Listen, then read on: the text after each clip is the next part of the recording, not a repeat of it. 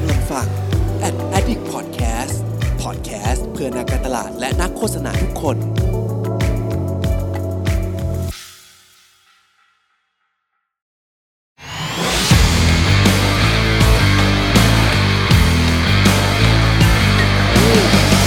Say something พูดอะไรบางสิ่งที่ให้คุณได้คิดตาม สวัสดีครับ สวัสดีครับ ยินดีต้อนรับทุกคนเข้าสู่พอดแคสต์ Say Something ของเรานะครับนี่อยู่กับผมน็อตครับ อยู่กับผมเจไดครับ พวกเราจาก A D P E R T U R E ครับผม AdPerture ที่ยัง up งานครีเอทีฟงานโฆษณาดีๆ ให้ทุกคนได้รู้ได้ฟังกันนะครับ จากทั่วโลกก็ไปกดอ่าไลค์กดแชร์กันได้นะครับ ช่วยช่วยๆเรา up หน่ออยู่เรื่อยๆนะเอาอยู่เรื่อยๆนะช่วยช่วยๆกันหน่อยนะครับ ครับเออช่วงนี้ก็ใกล้เทศกาลวาเลนไทน์กันแล้วเนาะแบบ เป็นช่วง festive อีกครั้งหนึ่งซึ่งซึ่งมันเป็นอาทิตย์ที่แล้วเราพูดถึงตรุษจีนถูกปะตรุษจีนมันใช่มันวันที่เนี่ยสิบเอ็ดสิบสองสิบสองสิบสามถูกปะตัววาเลนไทน์เองก็สิบสี่นะครับ ว่าใกล้ๆกันแล้ว ผมกับเจก็มานั่งคุยกันว่า เอ้ย มีประเด็นไหนมีโฆษณาตัวไหนที่มันเกี่ยวกับวาเลนไทน์บ้างไหมอะไรเงี้ย จริงๆก็เยอะนะ เยอะเยผมอะว่าจริงก็เยอะ ปกอติย่างหนังพี่ต่อเนี่ยเกี่ยวกับวาเลนไทน์ไหมเกี่ยว เหรอเกี่ยวก็ได้ได้อยู่ความรักไงอ่าความรัก ก็เป็นเฟสที่ออกมาพอดีแหละ ว่าพอมันเป็นความรักเนาะแต่พอพอเอาจริงๆพอมาดูกันอะมันมันไม่เฟี้ยวอะดิหมายถึงว่า เออใช่มันรู้ใช่สึกว่าเอ้ยหนังรักหนังวาเลนไทน์ส่วนใหญ่มันเอาจริง ๆ มันมีความเป็นโปรโมชั่นสูงด้วยแหละ แล้วก็มีความเรื่องความสัมพันธ์เยอะ ก็เลยนั่งคุยกับเจว่าเอ๊ะเรื่องไหนดีที่มันน่าสนใจที่จะหยิบโฆษณามาเล่าแล้วเหมาะกับช่วงวาเลนไทน์ครับ เราก็เลยได้ข้อสรุปกันเลยครับว่า EP นี้เราจะมาพูดกันถึงโฆษณาแบบเหงาเหงาๆเอ้ยคือเอาใจเคียร์ทีคนเหงาเลยออคนเหงาเลย นั่นก็เออคือเราได้รวบรวมโฆษณาจากแอปพลิเคชันระดับโลกที่ทุกคนต้องการนะครับ นั่นก็คืออ Tinder นั่นเองโอ้โหโอ้โหสำหรับใครที่ไม่รู้ Tinder ไม่ใช่แอปพลิเคชันเพื่อหาคู่อย่างเดียวเนาะจริงๆมันก็คือหาเพื่อนหาคนที่มี เครียดไลฟ์สไตล์ที่ตรงกันหรือมี activity ที่ตรงกันเนาะคือคือถ้าคนไม่เคยใช้เองครับ อย่ามองว่ามันเป็นแอปหาคู่นอนนะเว้ยมันไม่ใช่บอกก่อน อืมมันเฮ้ยจริง ๆเขาซีเรียสมากนะ ตอนนี้ทั่วโลกเขาเริ่มลบภาพอะไรพวกเนี้ยที่เออเมื่อกี้ที่น็อตบอกว่าเออแบบแอป Tinder เพื่อหาคู่นอนมัน ตอนนี้ทั่วโลกกำลังพยายามทำให้นะครับให้มันออกไปแล้วก็จริง ๆ แล้วอะอย่างที่เจบอกแหล้วครับมันก็ไม่ใช่การหาคู่ในการ match หาแฟนอย่างเดียวนะ มันคือการหาคนที่มี activity คล้ายกัน คือยังไงอะเราเราไม่สามารถเจอคนอย่างนั้นใน Facebook ได้ เพราะเราไม่รู้ว่า activity เราตรงกันไหมถูกปะยกเว้นว่าเออมึงจะเข้าไปหาเพื่อนใน l i ง k ์อินอะอารมณ์พออ๋อซึ่งมันเป็นเออเออมันเป็นรับสมัครงานไง แต่ว่าอันนี้มันก็อ๋อเหมือนเราออกไปเดินหาเพื่อนข้างนอกแล้วเฮ้ย ชอบกาแฟเหมือนกันอืมชอบไลฟ์สไตล์แบบเดียวกัน มันก็สามารถแมทช์แล้วคุยกันได้มากขึ้นนะครับบางคนเขาก็เอาไปหาเพื่อนแหละ ทีนี้ที่ที่หยิบ tinder มาเล่าเองเพราะจริงๆ tinder ก็มีแคมเปญดีๆ ค่อนข้างจะเยอะกับโฆษณาหลายๆตัวที่อยากหยิบมาเล่าเหมือนกันนะครับว่า นอกไอไอความเป็นแอปพลิเคชันแมทชิ่งหาคู่เนี่ย มันทำอะไรออกไปได้อีกเนาะอืมอืมมาเริ่มที่ตัวแรกดีกว่าครับ จริงๆ ขออยากพูดถึงตัวนี้ก่อน เหตุผลที่อืมหยิบตัวนี้ขึ้นมาพูดก่อน เพราะว่าจริง ๆ แล้วมันเป็นโฆษณาที่เพิ่งออก และมันเป็นโฆษณาของไทย ถูกไหมอ๋อเออครับ Tinder ไทย Tinder ไทย ใช้คำนี้เลยก็ได้ เริ่มอืมเริ่มเข้ามาทำการตลาดมากขึ้นแล้วครับ แล้วก็เป็นผลงานออกมาล่าสุดโดย Salmon House ใช่ไหมใช่ สนุกเลยอันนี้ถูกเลยเป็นแบบ story แค่หัวข้อนะ แค่ชื่อเรื่องก็คือ ชีวิตแค่โดนปัดซ้าย เออโคตรดีไอ้จริงๆเขาไม่ได้ทำมาเป็นเพลงนะ กูอะละอองใส่ทำนองเองใช่แต่หนังก็เอาใจคนแบบสายก๊อปปี้น่าจะชอบหนัง dialogue อะไรแบบนี้เนาะอืมแต่จริงๆผมเท้าความของแอปพลิเคชัน Tinder ก่อน Tinder ที่จริง ๆ อยู่ในไทยมานานแล้วเหมือนกันนะ แต่เพิ่งมาทำ marketing ปี 2 ปีนี้เราจะได้ยินแบบเด d ิโอสปอร์ตบ่อยมาก โดนยิง ad เยอะมาก ช่วงนี้เขามีแบบ media สูงอยู่เหมือนกันอืมแล้วก็ที่น็อตเกริ่นมาก็คือที่แซลมอนทำล่าสุดเนี่ย ก็คือเป็น จริง ๆ มันก็คือ commercial เลยแหละอะถ้าพูดจริง ๆ เออะอเออใช่มันคือ commercial แหละ ซึ่งซึ่งเดี๋ยวเล่าอีกทีหนึ่งว่าปลายทางของไอ้ commercial ตัวเนี้ย มันมันมีอะไรมันไม่ใช่แค่ว่าการการทำขึ้นมาโปรโมท tinder หรอก อืมจริง ๆ ก็คือโฆษณาแหละ อืมเสริมเออเสริมนิดนึงเสริมนิดนึง คนที่อืมไม่รู้จัก tinder แต่ผมเชื่อว่าหลายคนรู้จักแหละครับ อ่า วิธีการหาเงินของ tinder ที่เขาอยากให้คนมาเล่นมากขึ้น หลักการหาเงินของ tinder มันคือตัว tinder go ถูกปะมันชื่อนี้ปะ tinder go อืมหรือตัวใช่พรีเมียมของของ tinder นะครับ ปกติแล้ว tinder อะวิธีการแมทชิ่งหาคู่อะมันจะหาอยู่ในละแวกถูกปะรอบตัวเราครับตามรัศมีแหละครับ แต่ tinder พรีเมียมถ้าคุณจ่ายตังค์เข้าไปก็คือคุณสามารถแมทชิ่งกับคนทั่วโลกได้ คุณจะเดินไปตรงไหนก็ได้ คุณจะไปจีบสาวเกาหลี คุณจะไปจีบสาวฝรั่งเศส หรือว่า หนุ่มเยอรมันอะไรเงี้ยมันสามารถไปได้หมดทั่วโลกอะไรเงี้ยก็คือไม่ต้องเสียตังค่าเครื่องบินกันเลย เออ มันเหมือนกับว่าเราเอาหมุดไปปักตรงไหนของโลกก็ได้ แล้วมันก็ให้กระจายจากวงแถวนั้นแทนอะ เออ เจ๋งว่ะ อันเนี้ยคือวิธีการหาเงินของ tinder นะ บอกไว้ก่อนแต่เอ๊ะแต่แต่มันก็ไม่ใช่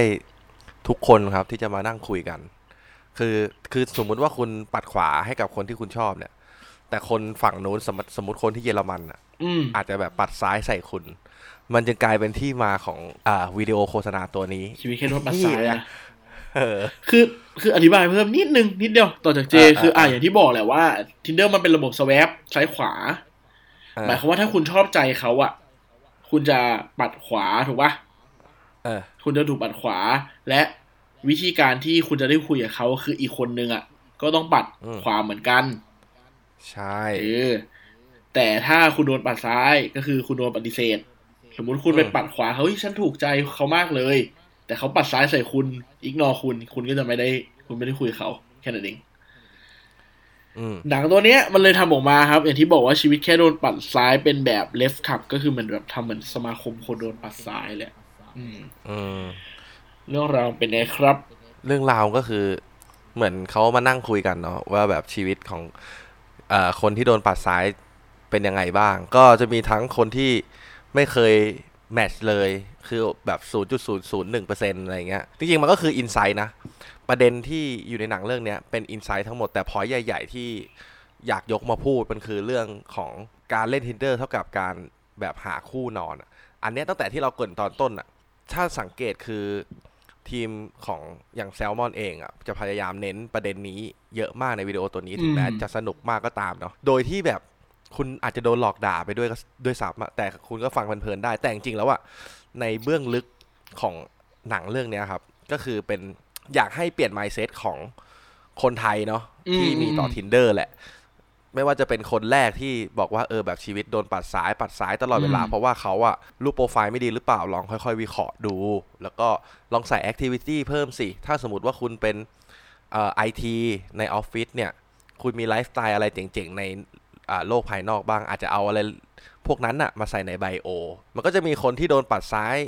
แบบคือไม่มีโอกาสได้ match เลย เยอะมากเนาะจนมาถึงคนสุดท้าย อันนี้ผมก็ชอบเหมือนกันเป็นประเด็นที่น่าสนใจ คือคนที่โดนปัดขวามาก ๆ จนแม่งแบบ panic อะอืมอืมจนแม่งเออจนกลายเป็นเรื่องแย่ match ตลอดเวลาก็คือโดนผู้หญิงเนี่ยเขาเรียกอะไรเขาเรียกว่า sexual harassment เป็นเหมือนแบบเออค sexual อย harassment แซ่แซ่จีบจีบแบบเออพูดทะลึ่งทะลึ่งใส่อะไรเงี้ยเป็นประเด็นที่อยู่ในสังคมไทยนะถ้าเอาตรงๆนะอืมก็คือแบบจริงๆแล้วก็ไม่ใช่แค่ฝ่ายชายที่จะเป็นคนที่จู่โจมก่อนเสมอไป ก็คือผู้หญิงนี่แหละ อาจจะคุกคามทางเพศด้วยคำพูดและวาจาอะไรเงี้ยอืมหนังเรื่องเนี้ยจริง ๆ พยายามจะรณรงค์แหละ แต่ก็ไม่ได้อยากให้มันตึงเครียดมากเนาะอืมโดยที่แบรนด์ก็ยังมีโพสิชันที่ แข็งแรงอยู่ ใช่ คือจริงๆอะสรุปสั้นๆครับหนังตัวนี้มันเป็นหนังอารมณ์ประมาณว่ามูดมันเหมือนนั่งบำบัดจิตอะแหละ สมาคมคนปัดซ้ายแล้วเหมือนที่เจบอกแหละ มันก็จะบอกว่าเฮ้ยแต่ละคนมาโดนปัดซ้ายด้วยเหตุผลอะไร เอ่อปลายทางของโฆษณาตัวเนี้ยที่ที่ผมชอบนะ คือพอยหนึ่งคือเหมือนที่เจบอกเลย คือมันมันพยายามจะสอดแทรกเรื่องว่า tinder มันเป็นเขาเรียกว่าอะไรอะมันเป็นแอปพลิเคชันหรือแบรนด์ที่เป็นมากกว่าแค่ แค่เรื่องเซ็กส์มันไม่ใช่อืมมันไม่ใช่แอปนัดเย อะ พูดอย่างนี้เลย มันไม่ใช่อืมแอปนัดเย มันเป็นแอปเพื่อเชื่อมความสัมพันธ์ เพราะฉะนั้น tagline เขาอะ เขาใช้คำว่าเพื่อนสัมพันธ์ ก็คืออืมเพื่อความสัมพันธ์มากขึ้นว่าคนที่เหมือนคุณน่ะเป็นยังไง เหมือนที่เราบอกตั้งแต่แรกแล้วครับ แต่ว่า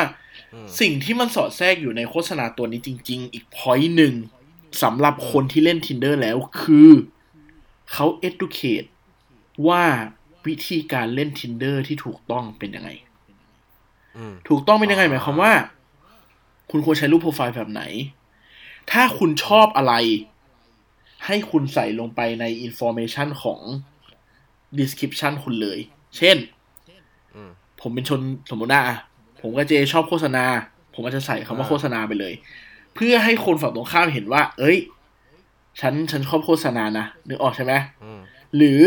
วิธีการพูดใน tinder ว่าคุณควรพูดยังไงอืมให้มันแบบสมูทที่สุดคุยยังไงที่เป็นมิตรภาพ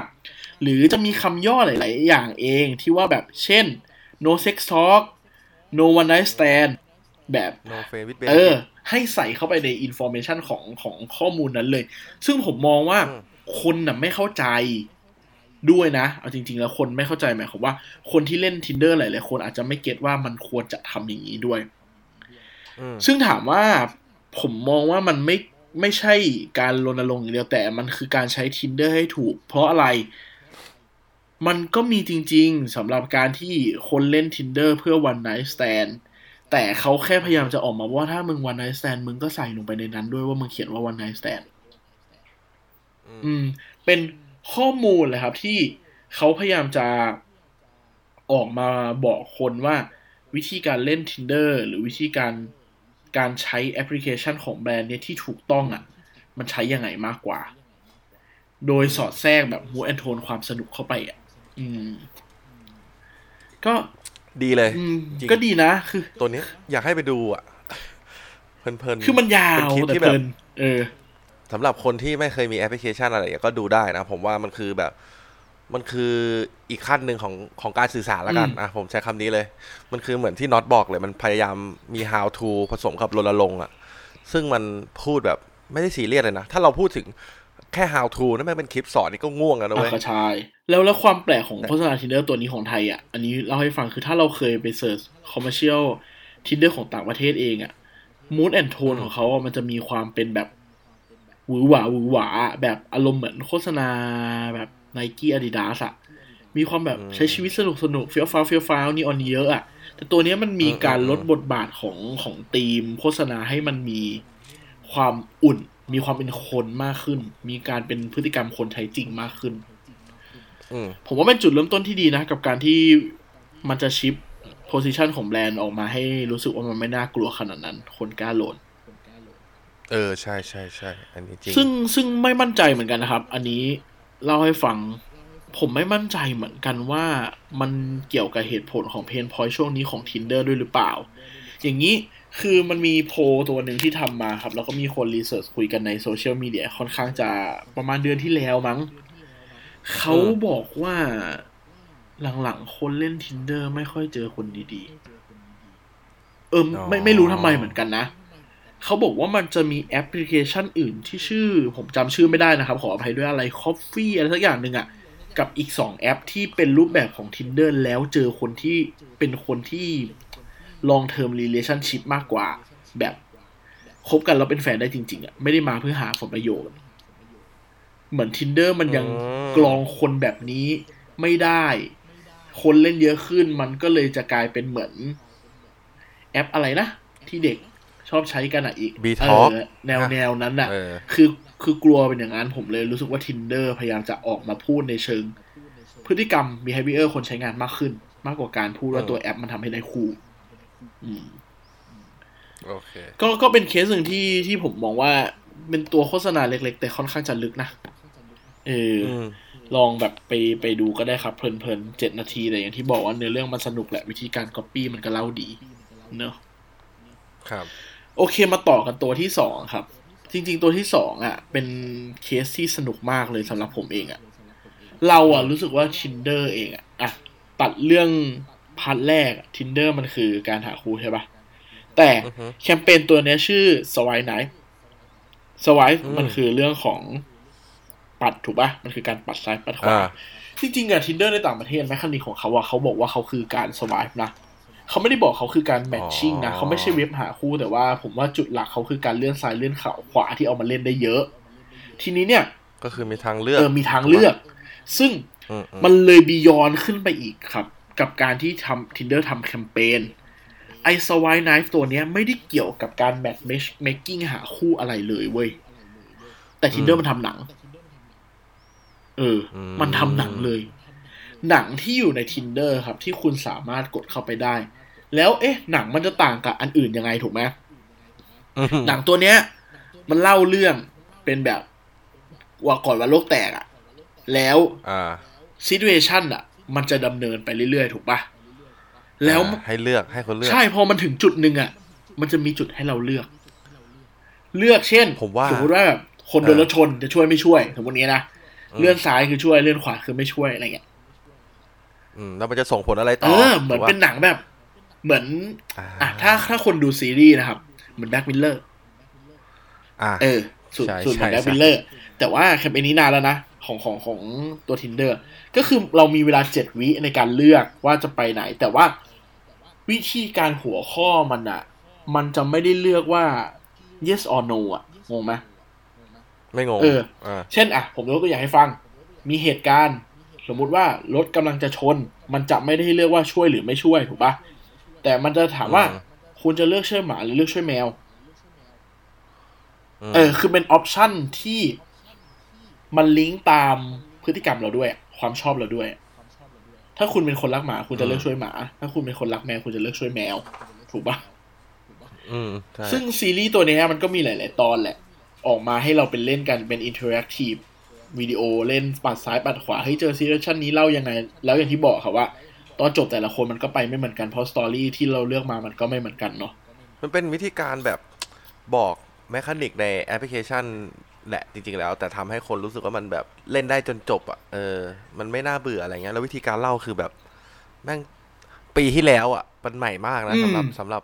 อะไรแบบนี้นะใช่ใช่แล้วก็อีกอีกอย่างหนึ่งที่น่าสนใจเพิ่มนิดหนึ่งคืออืมความตลกคือไอ้แคมเปญเนี่ยมันไม่ได้ทำแล้วจบนะมันมีเพิ่มอีกนิดหนึ่งคือ ไอ้สิ่งที่เราสว a ปอะมันจะไปอยู่ในอินโฟ a t ชันเราด้วยเว้ย คือ tinder อะมันบอกว่า อารมณ์ประมาณว่าบางทีคนชอบกรอกโปรไฟล์อินโฟ a t ชันความชอบไม่ครบ มันเลยหยิบเอาเรื่องเนี้ยมาแมทชิ่งเป็นเขาเรียกว่าเป็นอัลกอริทึมที่มันสามารถแมทเพิ่มได้ด้วย เช่นอืมเป็นพฤติกรรมของบุเอคอคลอะถูกว่าเช่นสมมุติว่าสมมุติว่า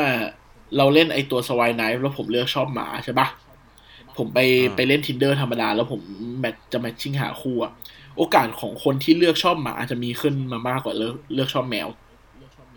อืมมันเหมือนเอาข้อมูลตรงนั้นนะมาใช้งานในการแมทชิ่งด้วย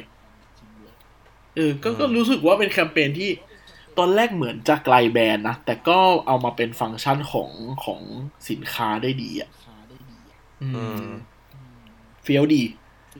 เท่ไม่คิดว่าแบรนด์อะไรอย่างนี้จะต้องมาทำแคมเปญแบบเบอร์นี้เอาจริง ๆ แล้วอะเผื่อใครเอาไป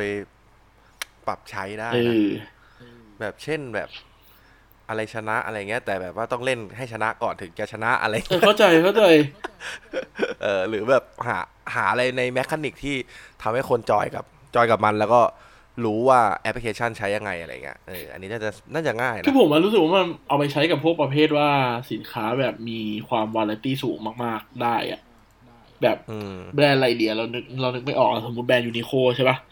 ทำ story ที่แบบอืมเอ้ย ถ้าคุณเจอเสื้อผ้าอย่างนี้ จะเป็นอย่างนี้เลยใช่ปะแบบสมมุติว่าถ้าคุณเจอเสื้อกางเกงคุณจะเลือกใส่อะไรก่อน แล้วสุดท้ายแมทชิ่งออกมาว่า สินค้าที่เหมาะกับคุณนะมันคืออะไรอะอืมมันมีความเป็นคัสตอมไมไอเดียนิดหนึ่งอะเออผมว่ามันก็แปลกดีแหละ แล้วยิ่งมันเริ่มจากแอปพลิเคชันมาทำอะไรอีกก็ก็แนวดีครับ เออจริงๆ มันแอบได้ Data เลยนะ อันนี้อะอันนี้ก็ใช่ใช่ใช่เพิ่งนึกออกเออ เป็นเป็น Data ที่ เออ เออใช่คือแม่งอาจจะเอาไปใช้ในการตลาดไม่ได้แต่มันไม่รู้สิ มันอาจจะอยู่ในแอปพลิเคชัน แล้วก็ดีต่อผู้บริโภคคนอื่นๆ ด้วยบ้างดีเขาเรียกอะไรเหมือนสร้างสังคมอะมึงเออเหมือนสร้างหมู่บ้านอะ ผมว่ามันทำให้ข้อมูลใน Tinder ของ Information ของแต่ละคนมันแน่นขึ้น แล้วมันก็ทำให้แบรนด์มันแข็งขึ้นแหละอือืมมจริงเช่นสมมุติว่าแบบเท่ตัวเลือกมันมีเลือกแบบดูโง่ๆเลยนะ ว่าแบบ ชอบคุณจะเลือกกินแฮมเบอร์เกอร์ หรือคุณจะเลือกกินพิซซ่าถูกป่ะ ซึ่งอะอาจจะดูเป็นข้อมูลโง่มากเลยนะ แต่ว่าถ้าเราเล่น tinder เองเราก็คงไม่ไปใส่ในโปรไฟล์ตั้งแต่ต้นอยู่แล้วว่าฉันชอบกินเบอร์เกอร์อะเออแบบมึงยุ่งอะไร เออมึงะไรยุ่งอะไรแต่แค่อันนี้พอมันเป็นเกมแล้วมันมา match ว่าเฮ้ยคนนี้ชอบกินเบอร์เกอร์เหมือนเราเลยอืแล้วมันจะกลายเป็นประเด็นที่ทำให้เขาคุยกันได้ด้วยนะ อะถูกไหมเฮ้ยเธอชอบกินเบอร์เกอร์เหรอ สมมติว่าปัดขวาทั้งคู่อะไรเงี้ย ก็เป็นจุดเริ่มต้นที่แปลกดี แล้วผมว่ามันเป็นแคมเปญที่เท่ดีครับจริงนั่นแหละเดี๋ยวลอง อันนี้ชอบเหมือนกันอืมเดี๋ยวลองไปดูกันเนาะรู้สึกว่ามันน่าอืมอืมรู้สึกมันน่าจะเป็นตำนาน ใช่ใช่คิดว่าเจ๋งตัวนี้ตัวนี้เจ๋งมากเลยสำหรับผมเออเอ่อไปถึงอันสุดท้ายดีกว่าครับ อันสุดท้ายเร็วหน่อย ไม่ค่อยมีอะไรแต่อยากหยิบยกขึ้นมาให้ดูละกัน เดี๋ยวลองไปดูกันครับ เป็นโฆษณา tinder ของต่างประเทศเป็นประเทศอื่น แล้วก็ จริงๆที่หยิบมาเล่ากัน เพราะมันเป็นประเทศที่ค่อนข้างจะน่าสนใจน่าสนใจมันคือ tinder อินเดียเว้ยเออ tinder อะว้าวเลย คือ tinder อินเดียตัวเนี้ยเอาบอกก่อนโฆษณามันไม่มีอะไรเลย โฆษณาอืมมันใช้แฮชแท็กขึ้นคำแรกว่า in our in our own อิน way เวอร์ก็คือแบบเอาใช้ชีวิตในในในแบบของคุณอะเนกอะใช่ปะในชีวิตคู่ของคุณอืมอะไรอย่างเงี้ยแล้วก็อือฮึเนื้อเรื่องมันก็คืออารมณ์ประมาณว่าเห็นคนหลายเหมือนโฆษณาแฟชั่นนะครับ เห็นคนหลาย ๆ พฤติกรรม ในการแบบว่าใช้ชีวิตบางคนชอบเล่นกีฬา บางคนชอบเทคโนโลยี บางคนชอบว่ายน้ำอะไรอย่างเงี้ยนะฮะ แต่งตัวคล้ายกันอะไรอย่างเงี้ย แล้วมันก็บอกว่าเออทุกอย่างมันเริ่มต้นจาก tinder ทีเนี้ยอืมทำไมถึงเอามาเล่าให้ฟังเพราะผมรู้สึกว่าสิ่งหนึ่งที่ผมชอบมากคือแท็กไลน์ของมันนะ มันใช้คำว่า start something epic ก็คือแบบ เออเริ่มแบบจุดเริ่มต้นของบางอย่างที่แม่งยิ่งใหญ่มาก ซึ่ง ผมรู้สึกมันเป็นคำจำกัดความของ tinder ที่ได้ดีมากเลย เพราะเพราะ tinder มันคือการแมทชิ่งของคนที่คิดว่ามันจะมี long term relationship ถูกปะคบกันไปยาวๆ อะไรเงี้ย ก็เลยรู้สึกว่าคำว่า something epic มันดูยิ่งใหญ่อะมันดูแบบว่า เออ มันมันมันเป็นอะไรที่มหัศจรรย์อะมันเริ่มต้นจากแค่แอปพลิเคชันแอปพลิเคชันเดียวอะไรเงี้ย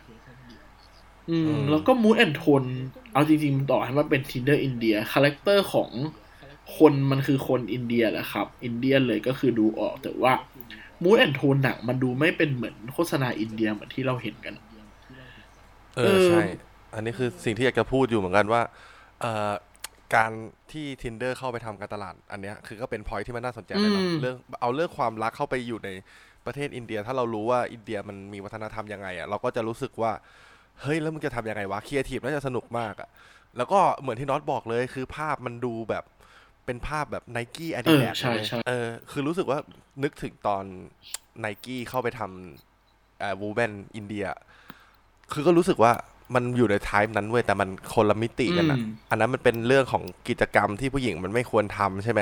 แต่อันเนี้ยมันเป็นพูดเรื่องของความรักแหละเออแบบจุดเริ่มต้นที่แบบอาจจะสร้างบางอย่างที่แม่งยิ่งใหญ่แบบครั้งใหม่ของคุณได้อะแค่แบบมึงต้องเริ่มอะไรบางอย่างอะไรเงี้ยอืมก็เออมันมันใหมันม่มันอะค่อนข้างใหม่แหละครับ อย่างที่บอกว่ามูแอนทัวมันไม่ได้ทำให้เรารู้สึกว่าอินเดียอินเดีย เพราะด้วยความที่ว่า เออใช่กลุ่มเป้าหมายของมันนะเป็นวัยรุ่น เพราะฉะนั้นอะ มันจะอินเดียไม่ได้ คือ ให้เรานึกถึงหนังอะไรเดีย ให้นึกถึงหนังซีรีส์รักรักอะแล้วใน Netflix นะ แต่มันจะมีคนหน้าแขกๆอะสมมุติว่าหนังอ่า Sex Education อะมันจะมีคนที่หน้าแขกๆอะนึกออกใช่ปะแต่ mood and tone มันโดยรวมมันคือมันคือมีความเป็นแบบ international มีความสากลมากขึ้นอะหนังมันคือ mood นั้นนะ เอาจริง ๆ แล้วอะเราไม่ได้เห็นอินเดียประเภทแบบวัวเดินผ่านนะเว้ย ถูกปะเออใช่มันคือเป็นอิใช่นใช่อินเดียแบบใหม่ ซึ่งมันจะเหมือนเคสของของวีคที่แล้วที่เราพูดนะครับ ว่าโฆษณาจีนที่ไม่จีนของ H&M อะผมว่ามันมีเซนส์อย่างนี้เยอะขึ้น เป็นทุกประเทศนะ อะพูดก่อน โฆษณาไทยก็เป็นบางที เออทำให้มันสากลแหละเนาะบางทีเราดูโฆษณาไทยก็ไม่รู้ว่าถ่ายที่ไทยเอาจริงๆ เอาจริงๆอะโฆษณาที่เห็นได้ชัดนะ เอาผมพูดตรงๆเลยนะ โฆษณาเก่ามาก แล้วก็เป็นทุกตัวด้วย คือโฆษณา Burberry เว้ย เวลาเราเห็นมันขับรถ เปิดประทุนแล้ววี้ดว้ายวี้ดว้ายอะ มันจะเหมือนอยู่แบบไมอามี่อะแต่จริงๆ มันก็ถ่ายตามสีลมอะเออ เออเออเออ คือผมว่ามันมันใช้วิธีการคิดแบบเดียวกันแหละครับ ว่าเขาพูดถึงกลุ่ม target ไหน กลุ่ม target นี้ชอบ พฤติกรรมแบบไหน ชอบ mood and tone แบบไหน ไม่ได้ยึดติดกับประเทศขนาดนั้น เพราะฉะนั้นโฆษณาพวกเนี้ยมันจะไม่ค่อยมี insight ถูกปะมันจะไม่ได้เป็น insight location based แต่มันเป็น insight ของ generation based มากกว่าอะไรเงี้ย อืม ใช่ ก็เป็นสามตัวที่หยิบมาเล่าให้ฟังกันครับในวันนี้ Tinder หมดเลย แต่ว่าผมว่าสามตัวที่เราผมกับเจหยิบมาวันเนี้ย มันเป็น Tinder คนละแนวเลยนะเล่าคนละเรื่องเล่าคนละแบบ วิธีการพูดก็คนละอย่างกัน มันทำให้เห็นว่าแบรนด์แบรนด์หนึ่งเลยครับ มันไม่จำเป็นต้องพูด communication เดียว ฉันเป็น Tinder ฉันไม่จำเป็นต้องพูดถึงเรื่องความรักตลอดไป ถูกไหมอืมมันมีหลายมิติใช่ของแบรนด์ที่พูดได้ ไว้ให้เพื่อนๆที่ทำแบบ product ที่มัน regional นะอืมไว้แบบศึกษาเป็นกรณีศึกษาจริงๆมันมีมากกว่าเอ่อแมคโดนัลพวก KFC อะไรเงี้ยเรารู้กันอยู่แล้วแหละ เราลองไปดูแบบแบรนด์ regional ประเภทอื่นๆ บ้างเช่นแบบแบรนด์ท่องเที่ยวไหมอืม Agoda อะไรเงี้ยหรือว่าเหมือน คู่รักอย่างเงี้ยอะลองมาดู Tinder ก็ได้ อันนี้ก็น่าสนใจ ผมว่าเออการดูแบรนด์แบบ regional ก็สนุกดี คือมิติของ branding ที่มันเป็นแบบของ regional อะมันยังต้องมีอยู่แหละ แต่แค่แต่ละประเทศจะเล่ายังไงให้มันน่าสนใจเนาะให้มันแบบเขาเรียกอะไรอะกินใจคนในประเทศอะใช่คือคือมันตีความ insight แบบหนึ่งต่างกันอะเยอะ คือ คือสมมุติว่าเราพูดถึงเรื่องยังไงเนี่ยอินไซต์ของคนบนท้องถนนอะสมมุติแค่นี้เลยนะ อินเดียไทยยุโรปต่างกันชิ้นเชิงอยู่แล้วอะเพราะฉะนั้นแบบอืมเพราะฉะนั้นมันมันจะไม่เหมือนกันอะเอางี้ดีกว่า ง่ายที่สุดเลย โฆษณารถลองนึกโฆษณารถนะ พอรู้โฆษณารถขายทั่วโลกถูกปะมันก็จะมีทั้งเป็นแบบเวอร์ไวกับรีเจนอลถูกปะโฆษณารถประเทศไทยที่เป็นกระบะ ของต่างประเทศนะ ถ้าเป็นกระบะ จะเป็นมูด ขับไปตั้งแคมป์ขับไปเที่ยว แต่ประเทศไทยอะ ชอบขับลุยโคลนไปบริจาคของอืมคือมันทำให้เห็นว่า มันคนละ occasion การใช้งานกันอะนึกออกใช่ปะบ้านเมืองเขาแม่งคือขับแบบไปตั้งแคมป์เท่ๆอะเพราะว่าพื้นที่เขาไม่ได้แบบดุเดือดขนาดนั้นด้วยป่าไงแต่บ้านเรามันแบบโหต้องดุอะ มันก็เลยมันก็เลยทำให้ได้ mood กับวิธีการเล่าที่ต่างกันแหละครับอืมอืมเหมือนที่เจบอกลองลองไปศึกษาดูครับว่าเราสนใจแบบindustry แบบไหน อุตสาหกรรมแบบไหนลองดูว่าเขาเล่าอะไรกันในต่างประเทศเนาะมันสนุกขึ้นเยอะเลยอะทำให้เราเปิดโลกได้มากขึ้นแหละครับ ใช่ จะได้คิดงานใช่ออกคิดงานออกนะครับ แต่ถ้าให้คิดงานออกให้ดีก็ ตามเพจพวกเราอืมก็จะได้ไอเดียใหม่ๆ นี่เข้าขายของ Adpertureครับผม a d p e r t u r e ads ขีดกลาง p e r t u r e นะครับ เอ้ยตอนนี้เปลี่ยนเป็นสีม่วงสีม่วงขาวนะครับเผื่อใครแบบใช่เอ้ย เข้าเพจผิดหรือเปล่า มีเพื่อนผมถามไม่ผิดนะ เอ้ยวันนั้นเหมือนเจอเพจไอ้นี่เลยครับ เพจไอ้เนี่ย Adperture เขามีอีกเพจหนึ่งสีม่วงๆเหมือนเขาลอกของมึงเลยว่ะเขาเพื่อนพูดกับผมอย่างนี้ไม่ได้ลอกนะผมก็เลยบอกว่าเป็นสีนะ เออไม่ได้ลอกใช่เปลี่ยน rebranding ตอนแรกเป็นสีเหลืองดำนะครับ แต่ตอนนี้มันเป็นม่วงแดงอ่าขาวทำให้ดูมันมีความเป็นทางการมากขึ้นแหละเอาจริง ๆ ยังไงก็ช่วยสนับสนุนกันด้วยครับมเออใครมีเรื่องอะไรก็คุยกันได้นะ เมื่อวานมีมีคุณผู้ฟัง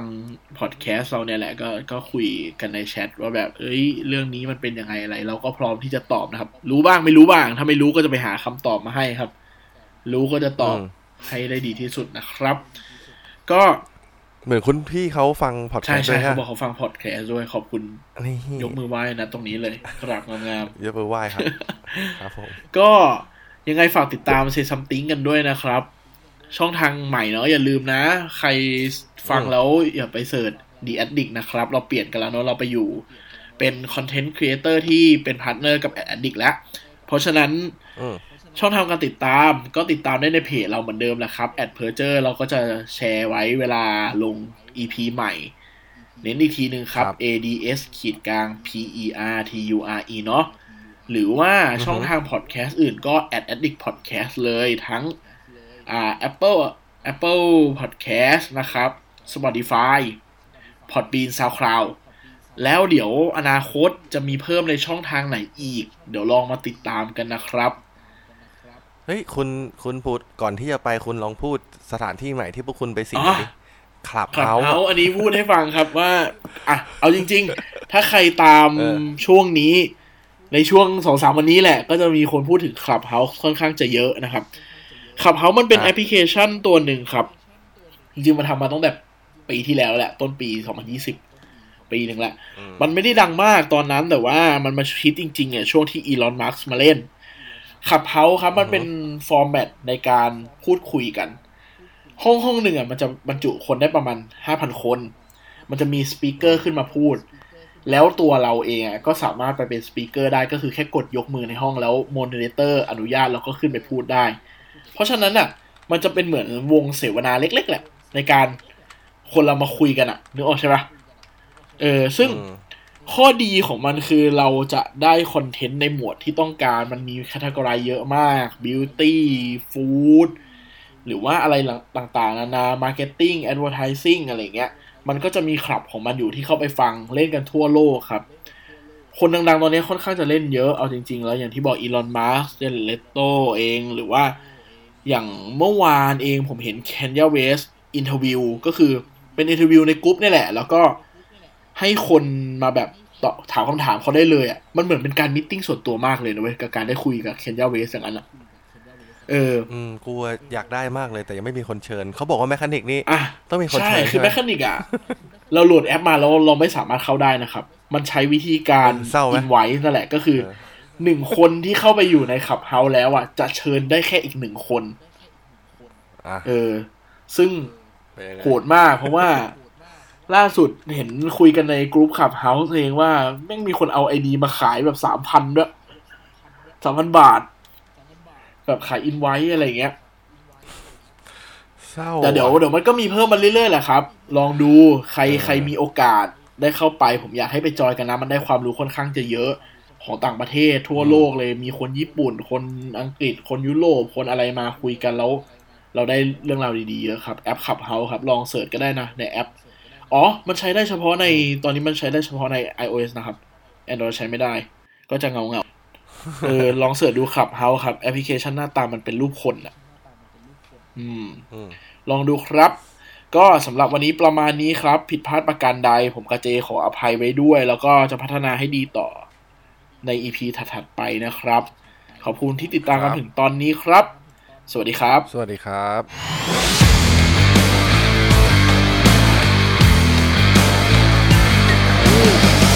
Say something พูดอะไรบางสิ่งที่ให้คุณได้คิดตาม